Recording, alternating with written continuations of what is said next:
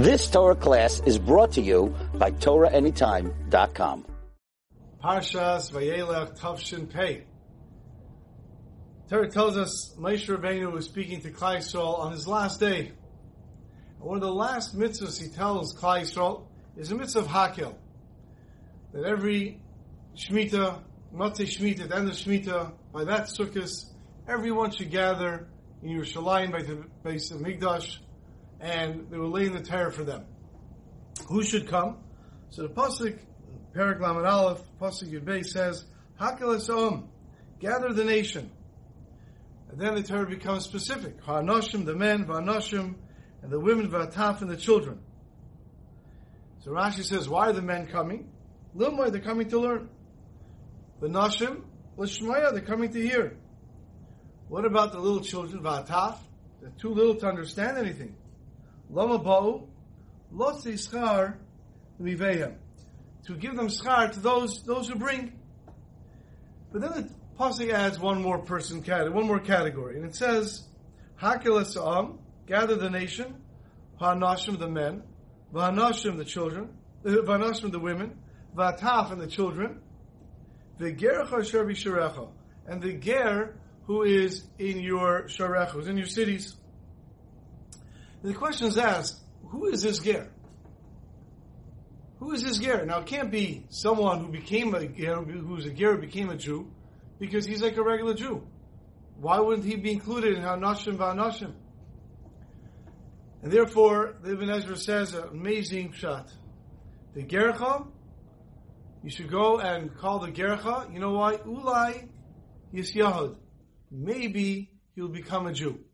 Which means, explains Ibn Ezra, we are referring to a non-Jew. The Nashim, Nashim, and Taf, the men, women, and children, the Jewish ones, they should all come. And even the Gercha, even the non-Jew, he should also come. Unless you think this is a commandment on the non-Jew, it can't be a commandment on the non-Jew that he has to come, because then there would be eight mitzvahs for Bnei Noach. And we know there are only Zayin. There are only seven mitzvahs for non-Jews, for the Bnei Noach.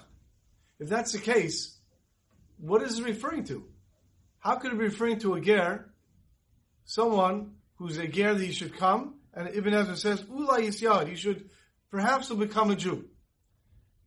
And number two, are we supposed to go out and try to get the non-Jews to become Jews? We don't do that. We push them away if they want to become a Jew. So why are we inviting the non-Jews to come to Hakel? And if Yaakov Kamenetsky explains that because this is not a mitzvah for the non-Jew, because he only has Zayin mitzvahs b'nei Noach, he only has seven mitzvahs, he doesn't have eight, this is a commandment for us.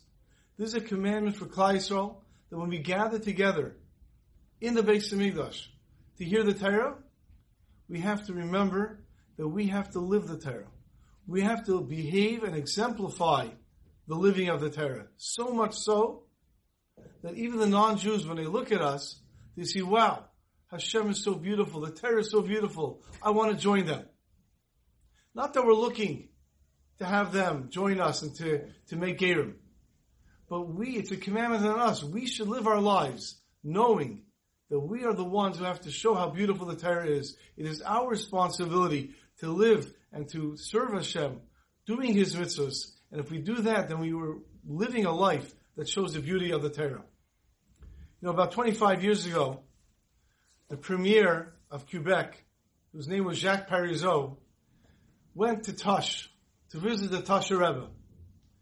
They were dedicating a building over there, and the premier of Quebec, Jacques Parizeau, was invited to come. He wanted to go to see the Tosher Rebbe, and he went. While he was there, as the program was going on, he turns to the Rebbe and he says, Tell me, after the Holocaust, why did you come to Canada? Most people went to the United States, they went to Israel. Why did you end up in Canada?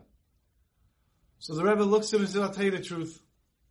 I wanted to go to Eretz Yisrael. I wanted to go to Israel and settle in Israel after what we experienced by the war, what the Jews experienced. I wanted to go to Israel.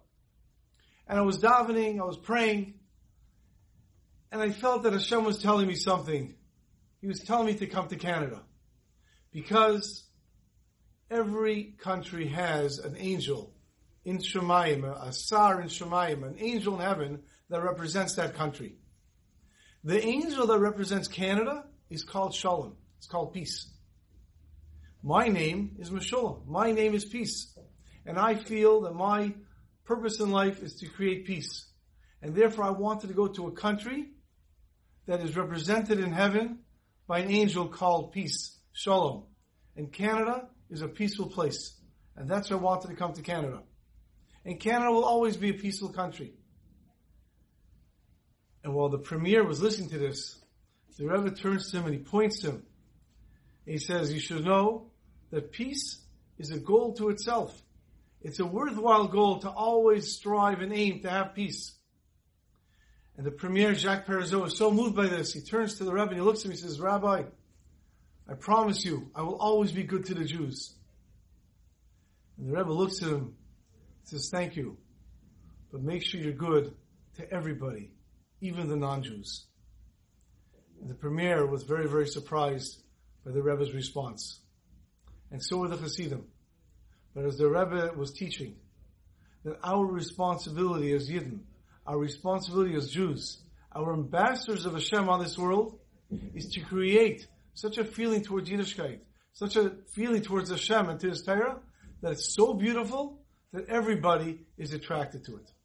Have a wonderful Shabbos.